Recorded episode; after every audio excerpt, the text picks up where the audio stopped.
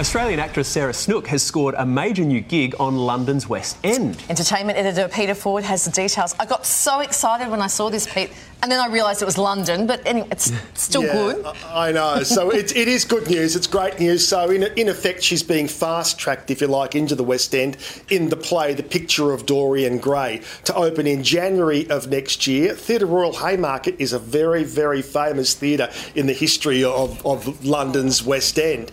And of course, Sarah, I mean, talk about an overnight sensation. Now everybody is caught on to her and everyone knows who she is, knows how good she is. Of course, she's got a lot of work behind her for many years where she to some degree had gone under the radar. So, you know, she's good to go. She's got everything they want. She's a marquee name, and of course, succession has been the big thing that has really changed everything for her. She was so good as Shiv. So, the Sydney Theatre Company and Michael Cassel and Kip Williams, who's directed it, will be taking this to the West End. They will then go to Broadway as well. So, you know, I'd put money on her now to win an Olivier Award, a Tony Award on Broadway. It's all going to happen.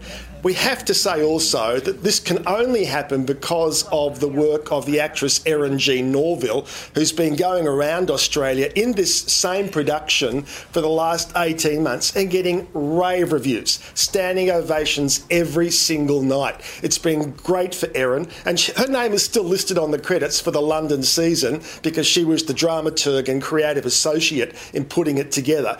But I guess it's not unlike what happened with Todd McKenney and The Boy from Oz.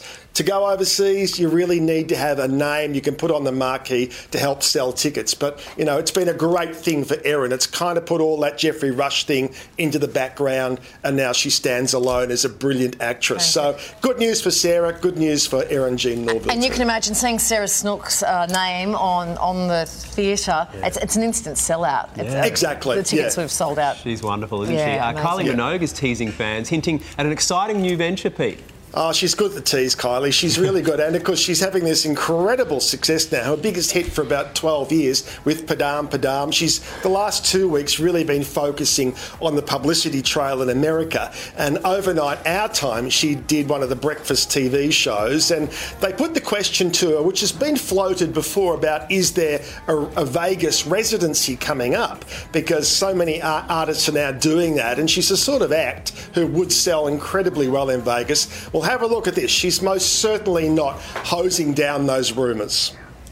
Do you enjoy touring? Is there maybe I a residency love- in your future? I mean, people are hoping. Vegas? Yes. I mean, look, there is a song on my album called Vegas High, and that's all I'm saying. Okay. Oh my gosh. I feel like that means it's coming. Yeah, I do too, and I'm Yeah. super into Wild Vegas, trip. so maybe we'll do it. Take the third hour on the Yeah, I think she just threw a bit of kerosene onto the fire there to keep those rumours going. I reckon it's on.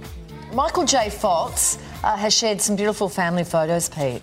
Yeah, lovely photographs, and he and his wife Tracy and the four kids. He's put these up onto his social media. We follow his journey so co- closely, and as you can see here, you know, despite all the, the effort that he has to go to to do things, Yeah. he still does them. Still is such a dedicated husband and father. So lovely pictures there. Really from nice to Michael. see him and his family, isn't it? Beautiful. Yeah, um, on the streaming services, there's a documentary that he has done about, and it's very, it's so good. I mean, Yeah. seek it out and have a look. It's it's terrific. What a guy. Mm. The internet can't get enough of a new celebrity team up between a couple of Jennifers.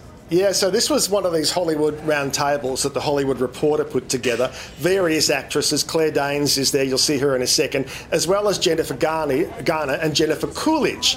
Now, Jennifer Garner, as you will see, is probably the last person who doesn't know the fate of Tanya in White Lotus, which I've got to say, I didn't think they were going to do what they did until they did it. I thought there's no way they're going to kill her off. You know, she'll survive. But of course, as I'm sure everybody knows, she didn't. If you didn't know that, then that was, I should have done a spoiler alert first. But, Yeah, but you're anyway. supposed to say that before you do the spoiling, Before, Pete, just as an exactly. FYI. I don't want to tell you how to do your job. but as you can see, Claire Danes here herself is saying that Jennifer Garner must be the only person in the world who doesn't know what happens. Have a look at this. I kept thinking if I did enough good job, if I did a good enough job, he wouldn't kill me. Oh, But, he um, did too good of a job. He had to he had, kill you. he had to go. But um, it was sort of weird because I did think that like um, I would ha- I had like six months to butter him up before. Is it your assistant? Is it your assistant? Okay, sorry. keep going, keep going. It The makes one me person on the planet who happens to be sitting next to her who doesn't know what happened. It's brilliant. Okay, all sorry. I'm sorry. I did. I'm sorry, but it's just so late in the game. Where have you been? I know. So it is kind of funny. The only person in the world who doesn't know is actually sitting next to her. Okay, Pete, we'll come back to you a bit later in the show. Thank you.